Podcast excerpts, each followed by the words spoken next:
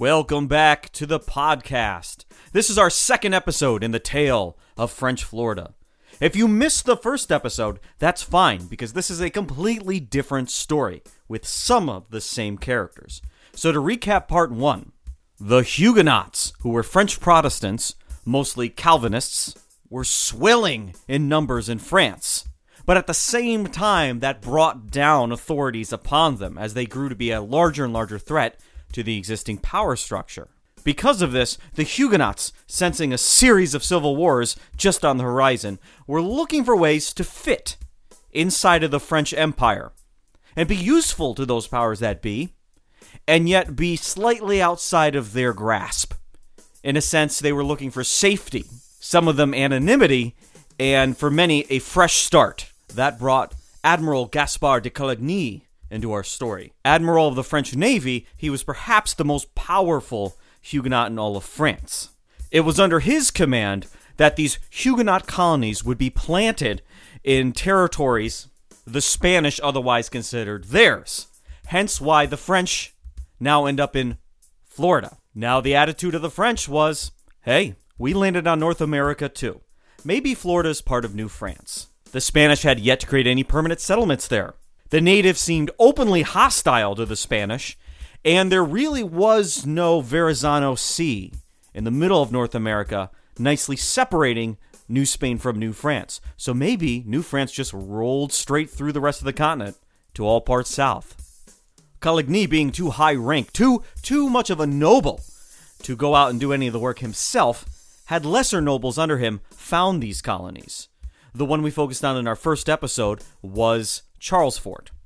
Now, the people he put in charge of that were Jean Ribault, a lesser noble who was a decorated navy man, tons of experience, and just under him, Rene Laudonnière, an even lesser noble with less experience and less decoration. These men originally planned to explore the coastline of what was Spanish Florida, which at this time was much larger than what you would think of as the American state of Florida today. It was probably much of the southeast. This first party of exploration found the area so pleasant. Of course, they were there in the spring, right? They found the area so pleasant, they said, let's just start building the fort now. They built the fort, Charles Fort, and then the noblemen went back home for resupply. Now, they didn't plan on making this fort, so they didn't bring prov- provisions, they didn't bring seeds, farming implements, nothing like that. They, they didn't bring women, they didn't bring children, except for a few cabin boys. This was not meant to be a colony, it was an accidental colony built on enthusiasm. And enthusiasm can fill the heart, but it can't fill the stomach. And the men at Charles Fort, having lost favor with the natives who provided them food, began to starve. Tempers grew. There was a mutiny. They slew their leader. And without resupply, which should have come after months and months of waiting, they decide to make a makeshift ship out of moss and planks and their clothing and their bed sheets and find their way back to France somehow. They had good winds. Then the winds died down.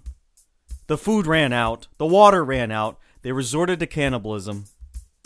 And that just limped them along the coast of Europe, where they were saved by some English sailors who found them so decrepit, so run down, that they were resigned to lay down and die. And where were our noblemen? Why did they not resupply the fledgling small fort? Well, it turns out our first French Civil War of Religion broke out.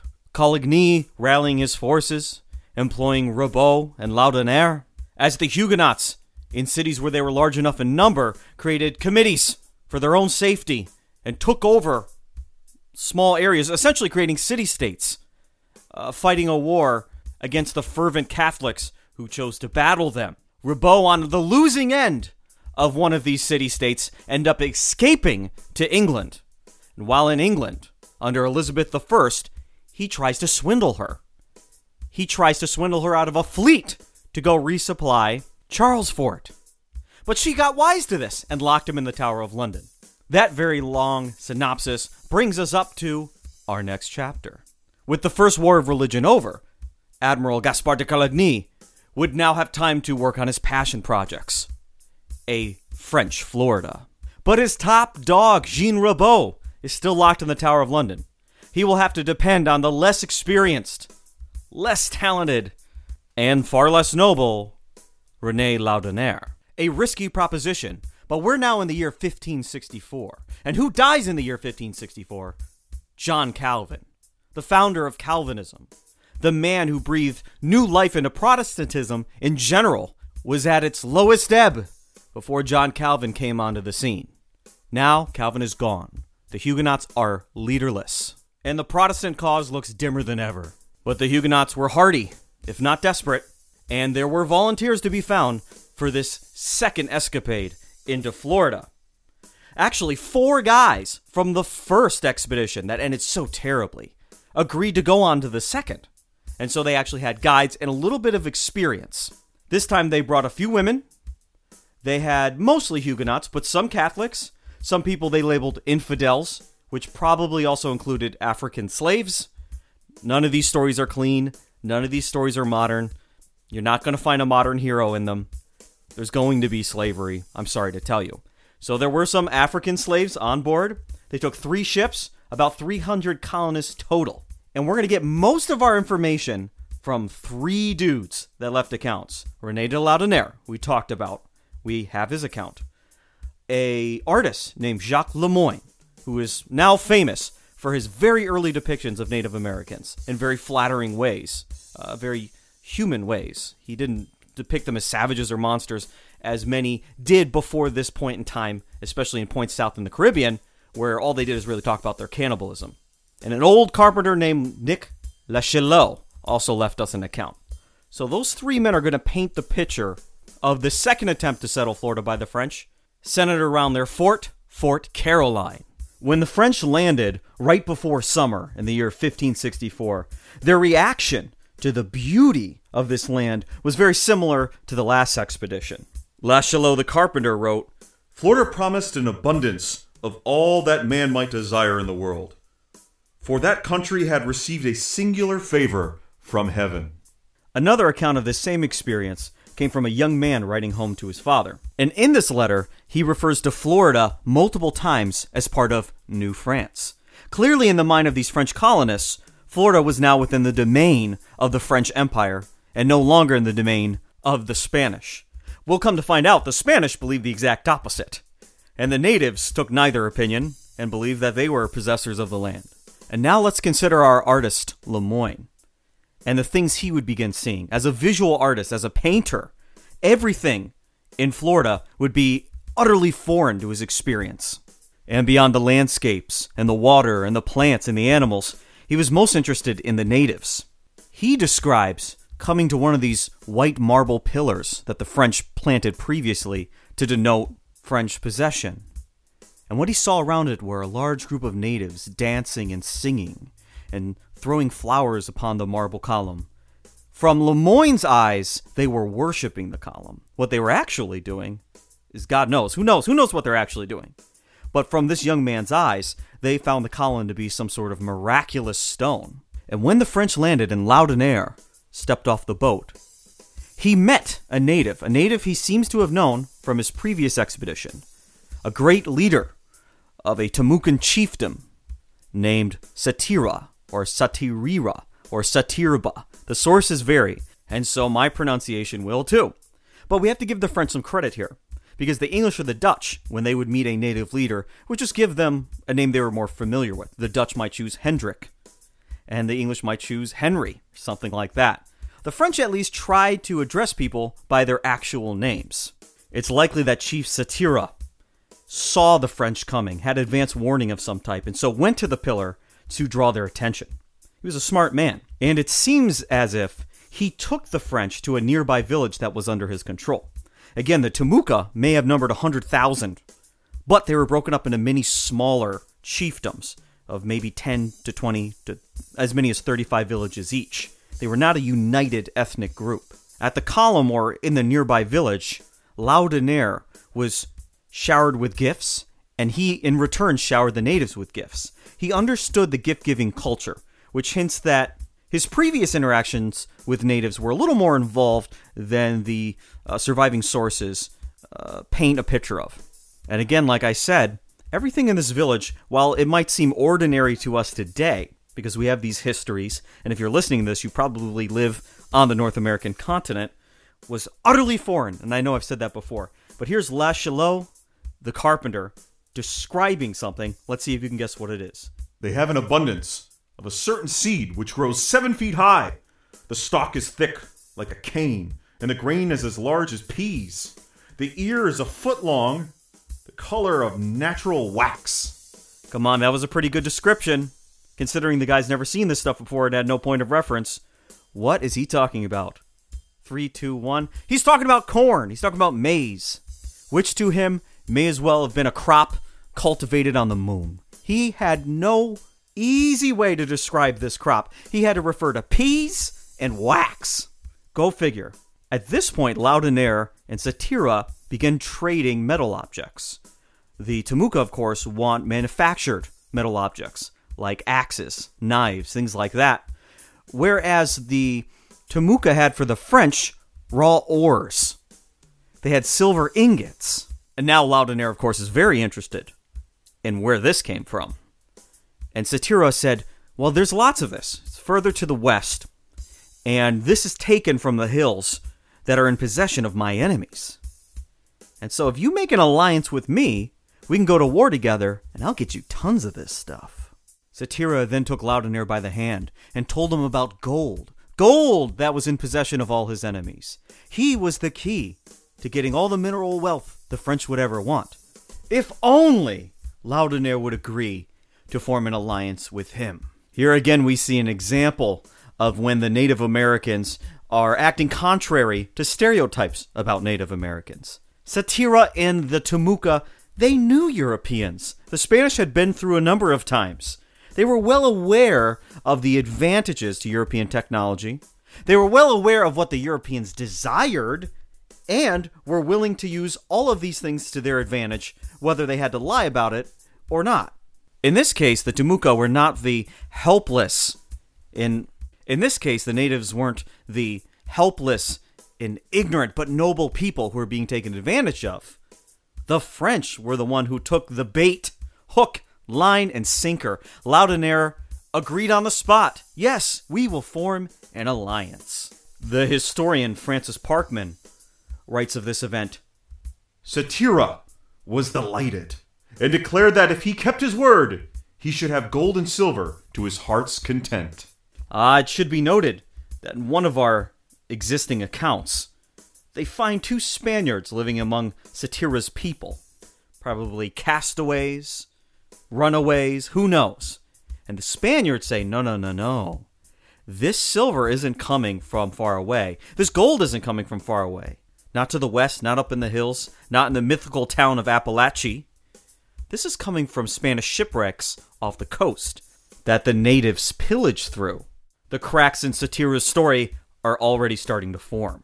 Sounds a lot like the tale of Jacques Cartier, doesn't it? The French decided that the spot to begin their colony should be further upstream along the St. John's, in far enough that they could hide from the Spaniards who might be trolling the coast looking for them. And this is where they began construction of Fort Caroline, named after Charles IX, King of France. Caroline being a form of Charles. Don't give me attitude, you know these things. The fort was constructed with relatively equal housing, except for Laudonnière, who had the largest house of any other inhabitant, and he brought over his own maid. Of course, the rumors started to swirl right away that this maid was actually his mistress.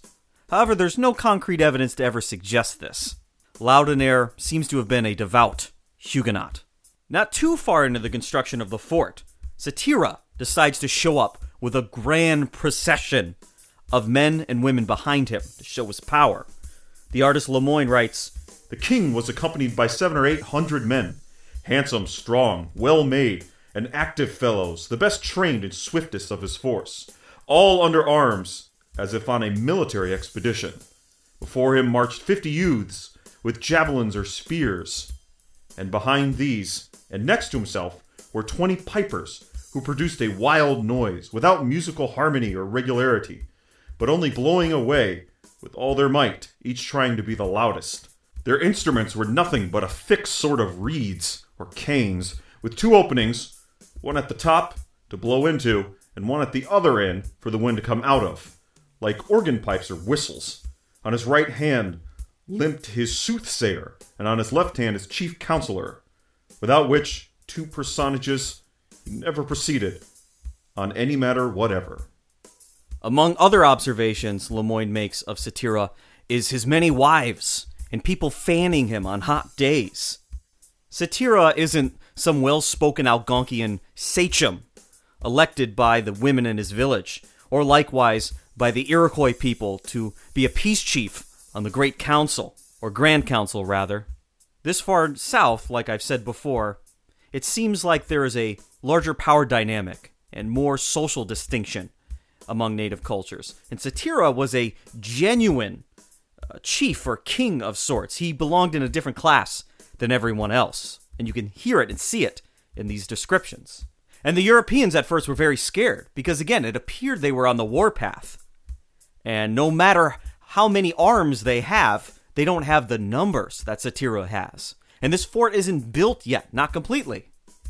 And so at first the French recoiled until it became clear that this was more of a parade and less of a military invasion.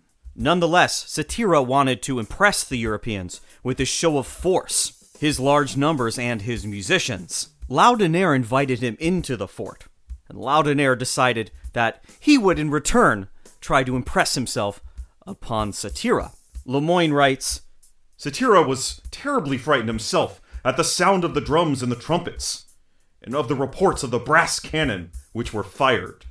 Now it's clear from this French account that Satira, once in the fort and surrounded by the machinations of the Europeans, realized he was outclassed. The instruments were louder, they would resonate with one another. There was more organization in terms of music theory. But then there were also the loud cannons, which he probably had never heard before. He probably heard them shoot off primitive guns, but a cannon would make quite an impression around him. He would notice the tools and the different types of structures the Europeans were attempting to build. He deduced that these people could be useful to him as long as they stayed friendly. And so his people began to help build the fort. And after being so welcoming and rendering so much service unto the French, Satira says, I'm going on the warpath against those people who have this silver and gold that you desire so much. We have made an alliance, and so you must go to war with me. Again, Laudonnière didn't quite understand this part of native culture. If you're in an alliance with really any native group along the North American coast, the East Coast anyway, an alliance infers military support. It's not simply, I trade with you, you trade with me, I'm at peace with you, I'm at peace, you're at peace with me. There's also this requirement that you help in times of war.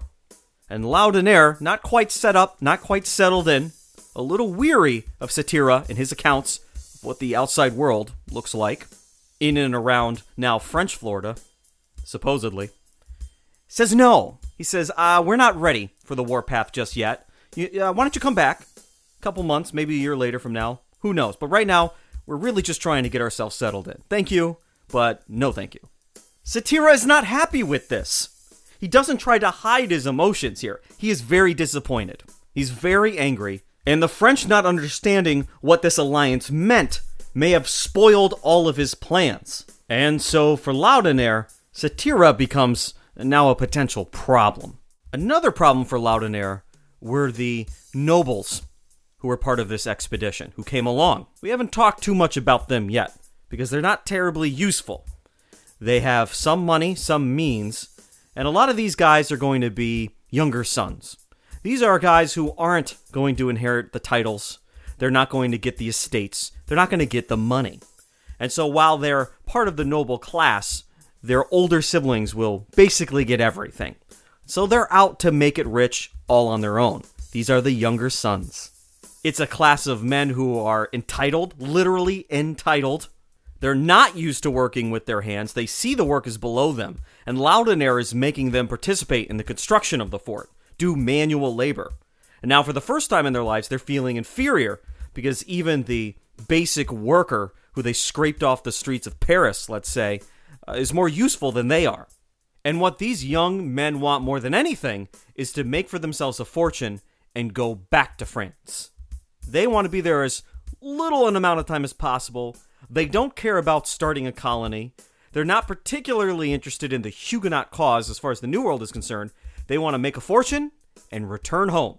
And just based on these early trades with the Native Americans while the Timucua are helping to build their fort, Lemoyne writes that all these French nobles doing these trades that they saw as one sided to their benefit convinced themselves they were going to be loaded beyond their imagination. And so this group of nobles didn't want to do anything. They didn't want to waste any more of their time as they saw it building this colony. They wanted to go off and find the sources of this gold and the silver. They were on this expedition for adventure, and that's what they wanted. And so, even before any real scouting could be done, even before the fort was set up, crops could be planted, anything like that, this group of nobles were begging Laudonnière, hey, it's time to go. Let's allow me to go out into the world, this new world, this Florida, and find my fortune. That's why I came along. Laudonnière, of course, refuses. At this point, the French really don't know what's out there. And God forbid you send these spoiled rich kids out into the country to make first impressions on behalf of the entire French nation. Not going to happen.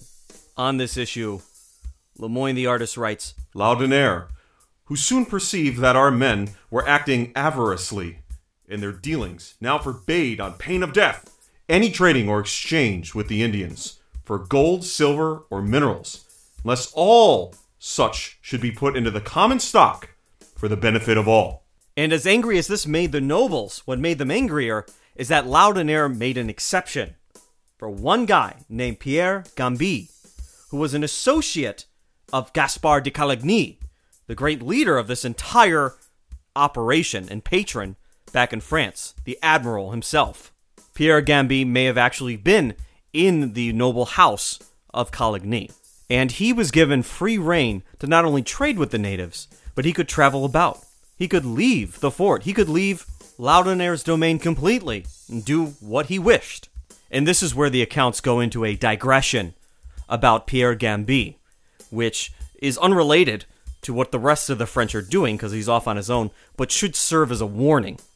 Gambi went off, and he found a tribe living all alone on an island of their own in the middle of the St. John's River. Between his force of personality and the goods that he had, he managed to impress the chief so much that he gave him one of his daughters. And soon Gambi became the chief's son in law. In this familial but also political position, he began to run things around the village, requiring the men in the village to go and obtain things for him in exchange for the few metal bits he had and the authority that he could wield over them.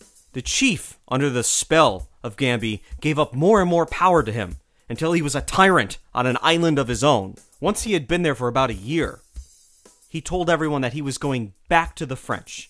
He was going to find Fort Caroline again and reconnect with his old friends. A few young men decided to go with him as security for his journey back to Fort Caroline. And of course, late at night, when Gambi was bending over a fire, tending to it, a native split his head in half with an axe. And then the men took his stuff and left his body on the fire. Putting that digression aside, Laudonnière didn't spend much time encouraging the colonists to farm. They planted some things, but not nearly enough to sustain the numbers that they had. He assumed that there would be constant resupply from France, which would probably be not the smartest thing to assume, considering what happened to the last French expedition. The security of the seas at this time and the wars between the empires would seem to indicate that supply might not come, and maybe you should spend some time planting food. But also, here we are in August of 1564, the natives were supplying corn. They were bringing gifts. As the different villages under Satira's command introduced themselves to the French, they would provide them with food, a welcoming gift. The French assumed, for some reason, that those gifts would just keep rolling in. However, as we just learned, Laudonnière did not hold up his end of this alliance, whether he understood it or not. And so he should be under no expectation that the corn would keep coming. The welcoming is over, the obligations were not met, and so the shunning begins. Furthermore, in one of Satira's villages, there was a great storm at night, and the cornfields caught on fire. Some 500 acres or so burned to the ground, destroyed. And the Timucua blamed the French. They blamed their firearms. A technology they didn't quite understand yet, but they knew that the French could command fire at will whenever they wanted. And so the natives blamed this thing that they didn't quite understand. But of course, the French didn't set fire to their cornfields. But the truth doesn't always matter in cases like this. And so I hope you can see now the divide that is growing between these two people that are supposedly allied with one another. Satira and his people decided to go to war with or without the French. However, Satira invited the French to observe his parting ceremonies, his preparations for war. And we get an account of this from Lemoyne the artist. Lemoyne writes He assembled his men, decorated, after the Indian manner, with feathers and other things, in a level place. The soldiers of Laudonnière being present, and the force sat down in a circle, the chief being in the middle. A fire was then lighted on his left, and two great vessels full of water were set on his right. Then the chief, after rolling his eyes as if excited by anger, uttering some sounds deep down in his throat, and making various gestures, all at once raised a horrid yell, and all his soldiers repeated this yell, striking their hips and rattling their weapons. Then the chief, taking a wooden platter of water, turned towards the sun and worshipped it, praying to it for a victory over the enemy, and that, as he should now scatter the water that he had dipped into a wooden platter, so might their blood be poured out.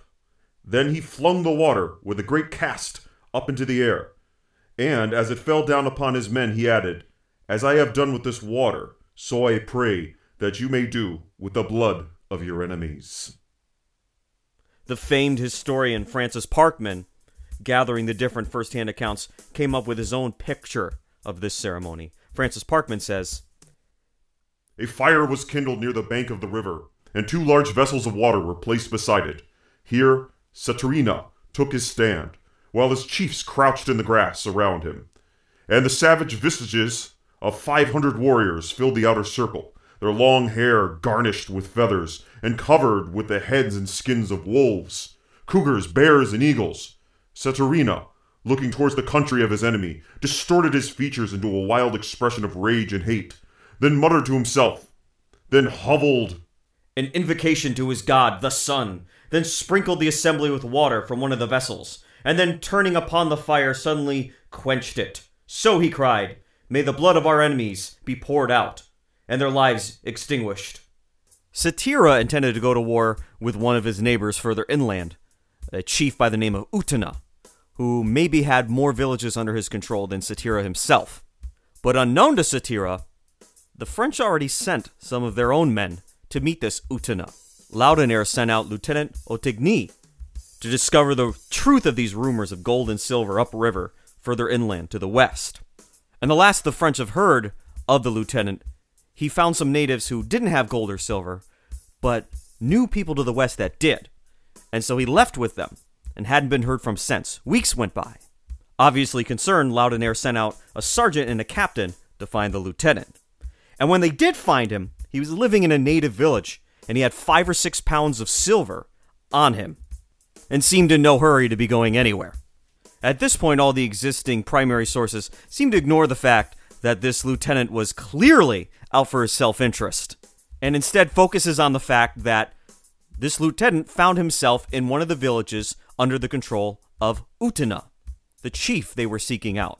Utana claiming to have 40 villages under his command, and from the French perspective, believed to have lived closer to the sources of gold and silver, these Frenchmen decided to make an alliance with him.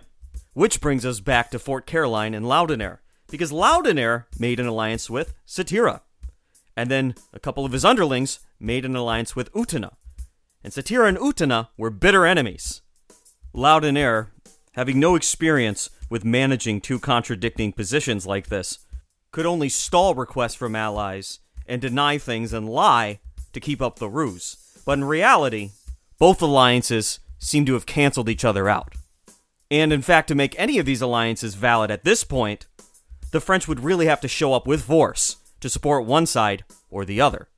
The artist Lemoyne notes that one of Laudonniere's weaknesses is his lack of conviction and willingness to let his underlings decide things and have a say in things, which today we would see as a good leader, someone who listens to those that they lead. But at this time and in this moment, you need a smart leader who can make singular decisions very quickly. And Laudonniere is not that guy. And his hand would be forced by the actions of the natives themselves. So Satira went to war with Utina, or Utina. I'm going to pronounce all these names wrong. You're going to have to accept that. So Satira went to war with him, raided one of his villages, killed a whole bunch, scalped and dismembered a bunch of people, and took 24 captives, bringing them back to parade in front of the French and, of course, their own people.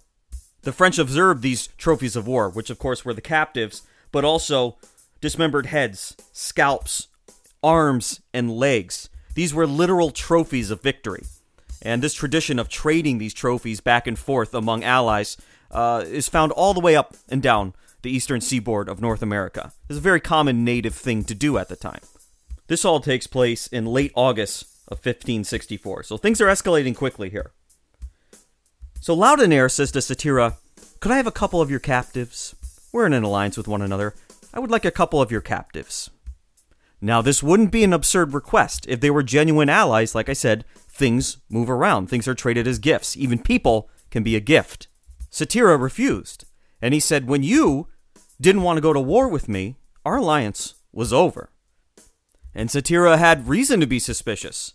Laudonniere planned to take those captives of Utana and return them back to him, confirming their alliance and confirming that Laudonniere was indeed going to choose Utana rather than Satira to be his ally. Utana being probably slightly more powerful and again closer to the mineral wealth. At this point, again, Laudonniere's hand is forced because now he understands that native alliances depend on military support. He gets this now. So Laudonniere takes 20 of his strongest men, armed with guns. They go to Satira's own village, the main village. They go into his own house, and Laudonniere sits in his chair. The Timucua had rounded structures, not like a wigwam, wickiup, or igloo, more like a cone shape for the walls and the structure itself, with a thatched roof on top.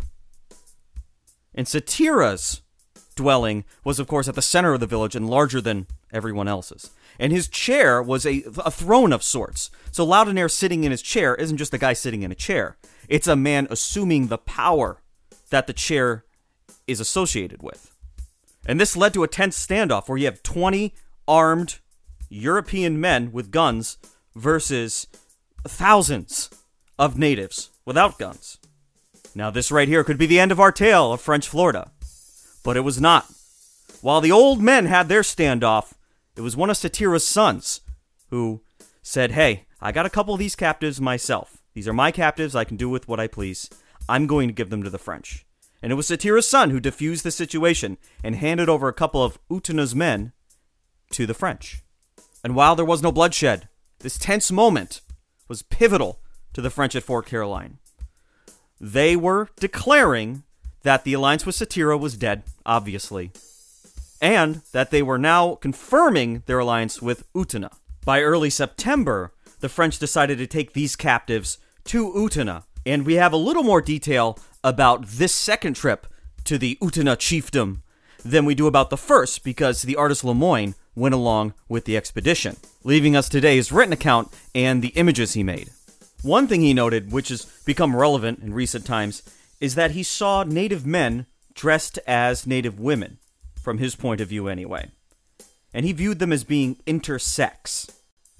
Now, the author Miles Harvey, who wrote about Lemoyne, uh, called uh, claims that these are two spirit people, which a lot of native cultures had. These would be today equivalent to non-binary people or transgender people. It's really hard to fish out because we use this term two spirit when we talk about this Native American uh, gender.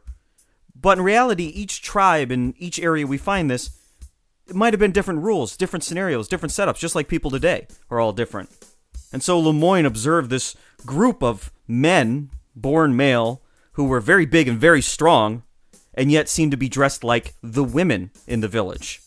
Now, others have said, well, these could be captives that are being used for the usefulness of their strong bodies, and they're being shamed by being dressed as women. Remember, this is a primitive time all around the world. And a man could be easily insulted by being uh, compared to a woman, just how it was. But now, if you're going online and looking at people arguing over things, which seems to be an occupation we all do, you'll often see uh, somebody say, hey, transgender people, that's not natural. And then another person will say, oh, the Native Americans had transgender people. They called them two spirit people. Well, yeah, some tribes did have this two spirit tradition. A lot of them didn't. So it's a mixed bag. Again, history isn't clean, history isn't simple. It's very complicated. It doesn't care about your feelings now. And for all we know, Lemoyne could have been completely wrong on this point. He was one observer who was an artist from Europe, and this is a debate that I'm not going to dip my toe in because we simply don't have enough sources from Lemoyne himself or the men around him to really know what the Timucua were doing at this time, especially concerning dress. Who knows, maybe some men just wore clothes like that. There might not have been a big difference between male and female clothing in the 16th century, whereas it might have became uh, more distinct later on. Again, I'm done. I'm done ranting. But Lemoyne did uh, observe a couple other things that were a little more easy to interpret. He saw a firstborn child sacrifice. So they were sacrificing uh, babies, probably to elicit the goodwill of a spirit. He also witnessed women grieving the death of their husbands in wartime. He writes After coming to the graves of their husbands, they cut off their hair below the ears and scatter it upon the graves, and then cast upon them the weapons and drinking shells of the deceased as memorials of the brave men. This done, they return home, but are not allowed to marry again until their hair has grown long enough to cover their shoulders. They let their nails grow long on both fingers and toes, cutting the former away, however, at the sides so as to leave them very sharp, the men especially. And when they take one as an enemy, they ink their nails deep in his forehead and tear the skin so as to wound and blind him. What he is describing is the revenge widows would take on captives from enemy tribes. This sounds very similar to the widows we heard about among the Innu opening up this season we were, when we were talking about the natives along the St. Lawrence. Often the female natives on the eastern seaboard of North America were the worst torturers of captives among these native tribes. And even today, let's not judge, even today, if you're an old chunk of coal like me, you know, hell hath no fury like a woman's scorn. It seems to me that Lemoyne and the other Frenchmen showed up around the time that Utana was preparing for a war party himself. Just based on the ceremonies, the things he sees, the images he left behind, it seems like they were going through the motions of assembling a war party, celebrating the war party, and leaving. Utana, surprised by the return of their captives, reaffirmed their alliance, and he said, You guys should go to war with me. And this time, the party of Frenchmen did. But the enemy wasn't Satira. There was a chief further to his west, even closer to the mineral wealth in theory, named Patano. And Utana wanted to war against Patano. Now, this worked out well for the French. They could go on this expedition, make it further west, reaffirm their relationship with Utana, and then not piss off Satira, who again is going to have his territory surrounding Fort Caroline. So if they're not in alliance with each other, well, at least they could be uh, friendly neighbors. And this arrangement, again, was made by Laudonniere's underlings. Laudonniere is back at the fort. He's not part of this. And so we can't credit him with the decisiveness involved in this decision. The combined force marched west, sneaking into Patano's land. They are banking on the element of surprise, and most early accounts of Native American warfare depend on this. Often in these early records, if a Native American war party can't rely on the element of surprise, they go back home. Because a war party is only one portion of your nation invading another nation. If that other nation has time to rally all that they can, they will outnumber you surely. Unfortunately, the party is spotted by Patano's men. And Utana's shaman warns him that we should go no further. It's inadvisable. It's foolish. We must return home. The attack must be called off. Utana takes his advice and begins to turn his men around to return back to his territory. But the French, the French say, You coward! They shame him. They shame the chief in front of his own men. Say, You're a coward. Who cares if we're spotted? Don't you see the weapons we have? The element of surprise? Just our general appearance. These people have never seen anything like us before. We're gonna win this. Let's go. And then Utana was actually persuaded to follow the French instead of his own shaman's advice, and they went further into Patano's territory. Patano himself being fully aware what was coming down upon him. Now, at this point, you might think the French are being mean and manipulative.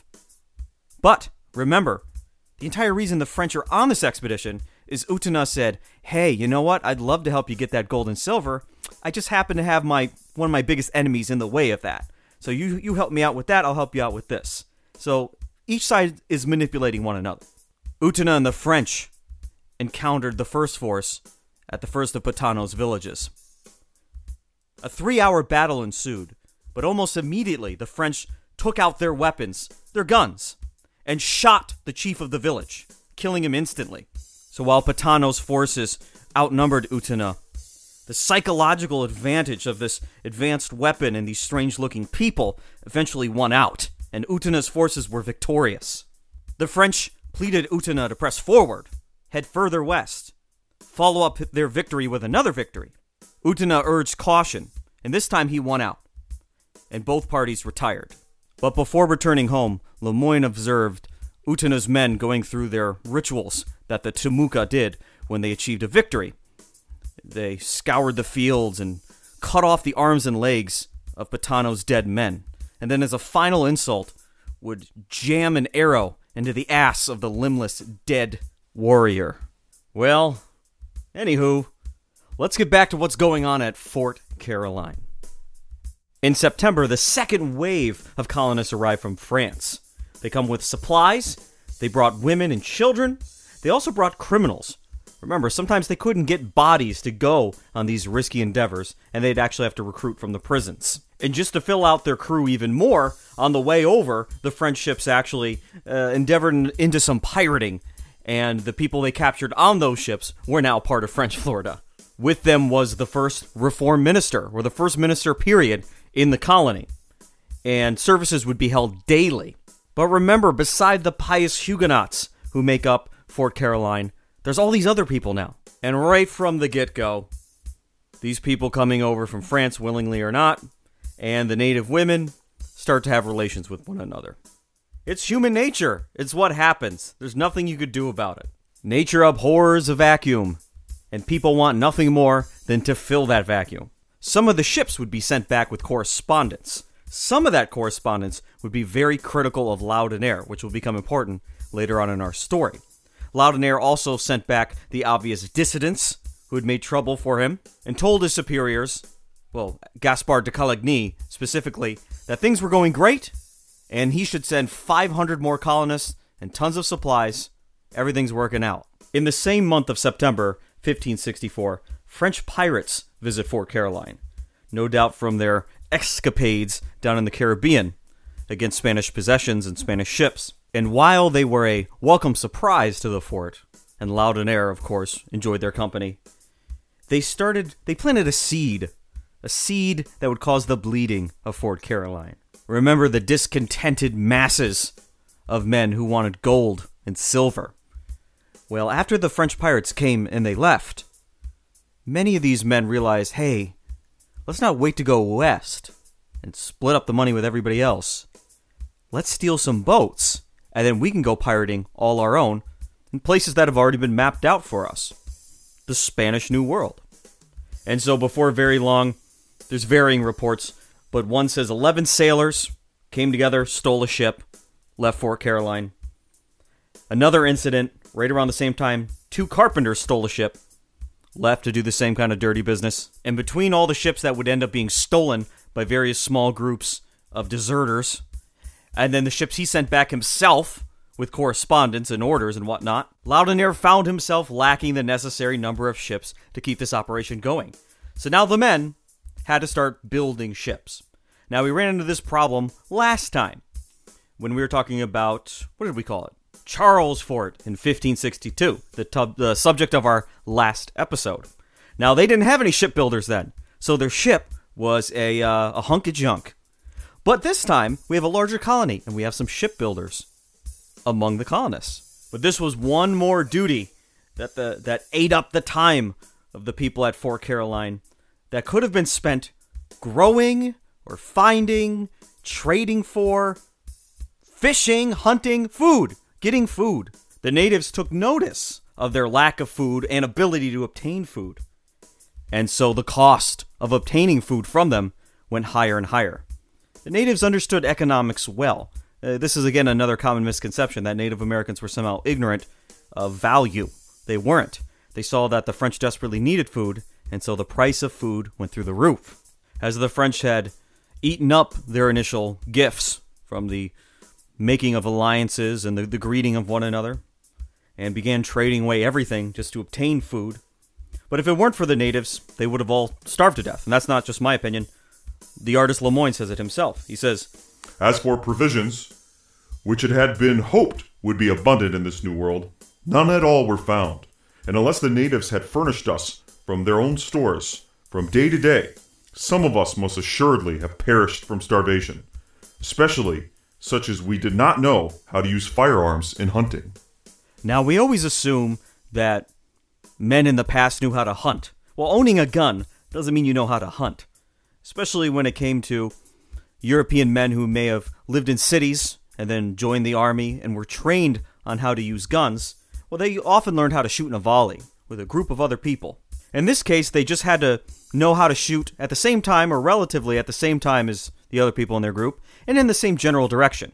This would create a deadly wall of lead. But hunting is a precision sport, and one missed shot is enough noise to scare away everything you wanted to eat. And just like at Charles Fort, as the hunger began to set in and rations were laid out, tempers flared. People began to look at Laudonnière, especially that noble class. They saw him as the problem, the thing that was in the way, the guy that had to go. One conspiracy that was well underway was to simply blow up Laudonnière in his house while he slept with a crudely devised explosive device. And the plan nearly happened, but one nobleman snitched and told Laudonnière what the plan was, save Laudonnière's life. And he said, I'll give you up. I'll give up all the conspirators on condition that the next ship that comes here, I'm on that ship going back to France. Laudonnière was fairly lenient when he found out who everyone involved in this plot were. And he took the leader of it, a young nobleman, and he banished him from Fort Caroline. He said, Go live with the natives, assuming they would take him in. But his leniency and only cutting off the head of this conspiracy just sprouted another conspiracy. And in December of 1564, a nobleman by the name of Fourneau led 66 mutineers into Laudonnière's cabin in the middle of the night, and they put a saber straight to his throat. At the same time, they rounded up all of Laudonnière's supporters and tied them up. Lemoyne writes of this incident At midnight, Fourneau, the chief of the conspirators, armed with his sword, carrying his gun in hand, and having twenty gunmen along with him, went to Laudonnière's house, which he commanded to be opened, and going straight to the bedside, put his weapon to his throat, and assailing him with the vilest insults, seized the keys of the armory in the storehouse, took away all his weapons, and having put fetters on his feet, ordered him to be confined as prisoner on the ship which lay in the river opposite the fort, under a guard of two soldiers. The ship that Laudonnière ordered built was now his prison. Once confined, these rebels demanded that Laudonnière produce for them papers, allowing them, on behalf of the French crown, to privateer in the Caribbean. Laudonnière refused. He said this wasn't going to happen. This is not what Fort Caroline is going to be about. And then Fourneau, of course, put his sword right up against his neck. And he says, I'm going to cut your throat if you don't make out some paperwork. And Laudonnière, tied up, helpless, everyone not involved in the mutiny fled into the woods, had no choice. He made up some paperwork, handed it over to the mutineers, and then the mutineers took their one ship. The ship Laudonnière just had built, the ship they imprisoned him in, they took it. The fledgling colony was now without a ship. They were down 66 men. Laudonnière was just made to look weak. Oh, things have taken a dark turn For this part, we turn to Laudonniere, who writes of these rebels.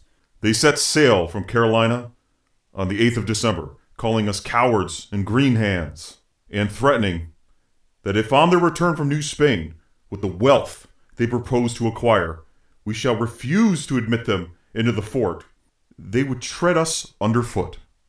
The 66 mutineers eventually found their way to the Caribbean, and they stole several ships, broke up into several small parties. But at the end of the day, the Spanish got the better of them. The authorities caught up to them eventually, and many were executed, many were imprisoned, many were made to do forced labor, and basically all of them were snitching, were squealing, were saying, oh yeah, we came from this fort. It's in what you call Spanish Florida. So now the Spanish authorities were certain of the existence of a French fort. Fort Caroline has been outed. And from the Spanish perspective, it was a den of pirates. And of these 66, a small few managed to limp back to Fort Caroline after being gone for many months, after being initially successful pirates, and then having to flee for their lives from the Spanish. The men at Fort Caroline, working along the riverbanks, welcomed them back, brought them into the fort, and then, depending on the account, Laudonniere either killed some of them or every single one of them. But let's return to the main story of Fort Caroline. We're now moving up to January of the year 1565. And again, we return to the major problem occurring at the colony. Nobody brought over farmers. Nobody planted food. And now we're reaching the time of year where the Timucua would take up seasonal hunting and they would go off to hunting camps. They would seemingly disappear into the woods from the European perspective.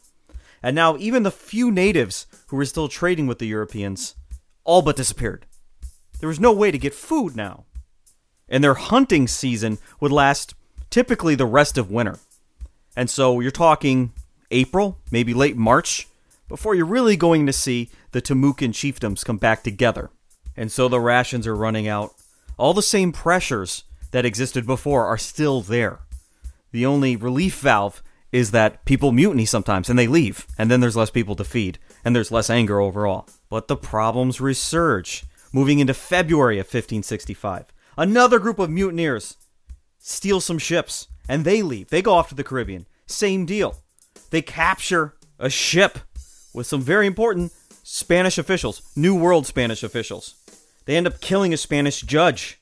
And when, of course, this group was captured, it is recorded in the Spanish sources that they told the Spanish exactly where the River of May was, which is what they call the St. John's, which is exactly the river that Fort Caroline was on. And so, entering into March of 1565, we see more mutineers coming back, more mutineers being executed, morale at Fort Caroline at an all time low. Now, put yourselves in the shoes of a young colonist, let's say, at Fort Caroline. You're not finding any gold to the west of you, no silver. You're not making any progress with the native chiefdoms. In fact, you can't even really communicate with any of them at this point. They're off hunting. And if you mutiny against Laudonniere, well, as you've seen, you're going to get caught by the Spanish. If you manage to limp back, well, then the French are going to kill you. There's been no communication from home, no resupply. The feeling of helplessness, the feeling of being trapped, must must have been overwhelming. Only to be overtaken by just the raw gut hunger that you must have at this point. And as winter slowly fades away, the southeast of the uh, North American coast gets awfully hot, awfully humid. And so while we heard about all these descriptions of, ooh, this new place, French Florida, how beautiful when they landed, the clear water and all the things growing on all the trees and the friendly natives, suddenly here we are less than a year later, and everything is the same and yet different. They're seeing the other side of what they thought was going to be paradise. Laudonniere had about a hundred chickens in the fort, and he wouldn't allow any of them to be killed for their meat. The colonists resented this, especially since they were reduced to foraging in the woods among plants they had no familiarity with, just eating things at random, seeing if it would kill them or not, and hunting alligators with sticks. Now, I'm not a hunter myself, but I wouldn't hunt anything that could also hunt you back. But now we're coming up on the spring, And Chief Utina is back, or Utina. He's the guy that Laudonnière successfully navigated an alliance with. So help should be coming from this guy. And Utina provides some food, less and less over time. And by spring of 1565, Utina says to the French, he tells Laudonnière, I have no more food for you, but I have villages that are in rebellion against me. One village in particular is full of food. You invade that village for me, retake command of it, hand it over to me, and you'll get all their food. The French, out of desperation, say, Yes, great idea. They raise their forces, they pick up their guns, they organize themselves, and they successfully massacre this village for Utina, the Timucan chief, only to find that this village had no food stores. They themselves were starving. They had been tricked by Utina into taking over this territory on his behalf with no reward. Utina gave them a, a small, piddly amount of food as compensation and sent the French away. Laudonnière was incensed by this, and the man was starving himself on rations since at least December. Laudonnière and his men seized Utina, and as a hostage of the French, he was marched to all of his subordinate villages. The French demanded food in return for their chief. Ah, but the natives were up to something. They negotiated with the French and they said, okay, well, we all have different food stores and you're all over the place. How about you go back to the chief's village and you wait there, and we'll come and bring you food to the one location. And this way, we'll be present and we'll know our chief is safe because we'll see him being released. The French, out of pure desperation, having no time to really think this through, agree to it. And slowly, believe it or not, the natives start showing up with corn. Piles and piles of corn. Natives are coming from perhaps 30 different villages, creating a gigantic heap for the French soldiers. And while Utina is being held hostage, Satira shows up, his enemy. And Satira offers a load of food himself, saying, If you hand over Utina to me, you can have all of this. The French refuse, which just about takes Satira out of this story until much later on, and he's going to be important to this story, so please keep him in mind. But what ultimately amounted to maybe two dozen Frenchmen with guns were getting more and more nervous. You see, in Utina's village, natives from, again, many other villages were gathering. Not only were they bringing corn, but they were just hanging around. And now, 20 or 24 Frenchmen, even with guns, were beginning to become quite, quite frightened of hundreds and hundreds and hundreds of young native braves. The native plan, of course, was to provide so much food to the French that the French would have a hard time carrying it. They would be overburdened. And a man carrying, I don't know, 150 pounds of corn is pretty easy to attack, especially when you have overwhelming numerical superiority. And so when the French were satisfied, they loaded themselves up on corn, each one carrying as much as they possibly could because they were starving and they wanted to return as heroes and provide for their loved ones and their friends. And of course, as they're marching down the trail, the natives descend with a volley of arrows, and then they rush them. The French, in a panic, throw down the food and run in all sorts of directions. They scatter. The fighting goes on for hours between individuals. All in all, 22 of the Frenchmen are injured, two are killed, and nobody got any food. The relationship with Satira's people ruined, Utina's people ruined. Laudonnière no longer cared for diplomacy. Back at Fort Caroline, with nothing left to eat, he sent out organized detachments of men to raid villages, native villages, and just outright take their food. No negotiations, no trades. One village in particular that Laudonnière was out for was the one that our character Pierre Gambi went to earlier on in this episode. The one man allowed to trade with the natives on his own the uh, tribe that lived on the island that he took over and then was killed outright for being a tyrant. Laudonnière had heard from other natives the whole tale. And when they found that island, they slaughtered everyone they could and took everything they could. May was the actual month that that large group of conspirators, the few survivors, trickled back in. This is when they would be executed, and their bodies would be hung as an example to everybody else. Laudonniere at this point has his gloves off, but perhaps fortunate to everyone in French Florida at the time, Laudonniere's men, dwindled by mutinies and starving to death, grew to be a very weak force. Laudonniere no longer being able to go off on these expeditions. It seems that Fort Caroline, right about the beginning of summer of 1565, was entering a death spiral. There are reports of uh, colonists eating the fetuses of pregnant uh, dogs, again hunting alligators and also snakes to eat. Laudonnière reports that people even resorted to grinding up the bones of dead, picked over carcasses to try to make some sort of bread out of it. The artist Le Moyne describes the scene of the hunger as Some of us had actually perished of hunger, and all the rest were starved until our skin cleaved to our bones. Laudonnière at last gave up hopes of receiving reinforcements from France. But just as hope was lost, a ship was spotted on the horizon, out at the mouth of the river, off the coast. If it would be a French flag, well, that'd be good news. It'd be their, their salvation. If it would be a Spanish flag, it could mean the end of everyone. But this time they notice it happens to be an English flag. It ended up being a merchant, soon to be pirate, by the name of John Hawkins, a man who many credit with introducing both tobacco and slavery to the English. To the French at this time, he was a welcome sight. What Hawkins saw was horrifying. He gave the French as much food as he could.